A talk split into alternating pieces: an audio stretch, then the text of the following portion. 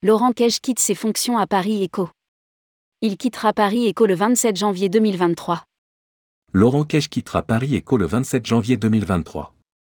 Il avait rejoint le Welcome City Lab en 2014 à sa création en tant que directeur.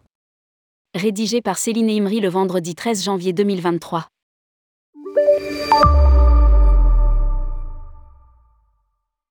Laurent Cage quitte ses fonctions à Paris Eco. Il avait pris la tête du Welcome City Lab, le premier incubateur de start-up dédié au tourisme et à l'innovation de dans le voyage en 2014. En 2019, il est nommé directeur de la division Entertainment de Paris Eco, l'agence d'innovation territoriale de Paris et de la métropole. Selon Tourisme Espace, il quittera ses fonctions officiellement le 27 janvier 2023.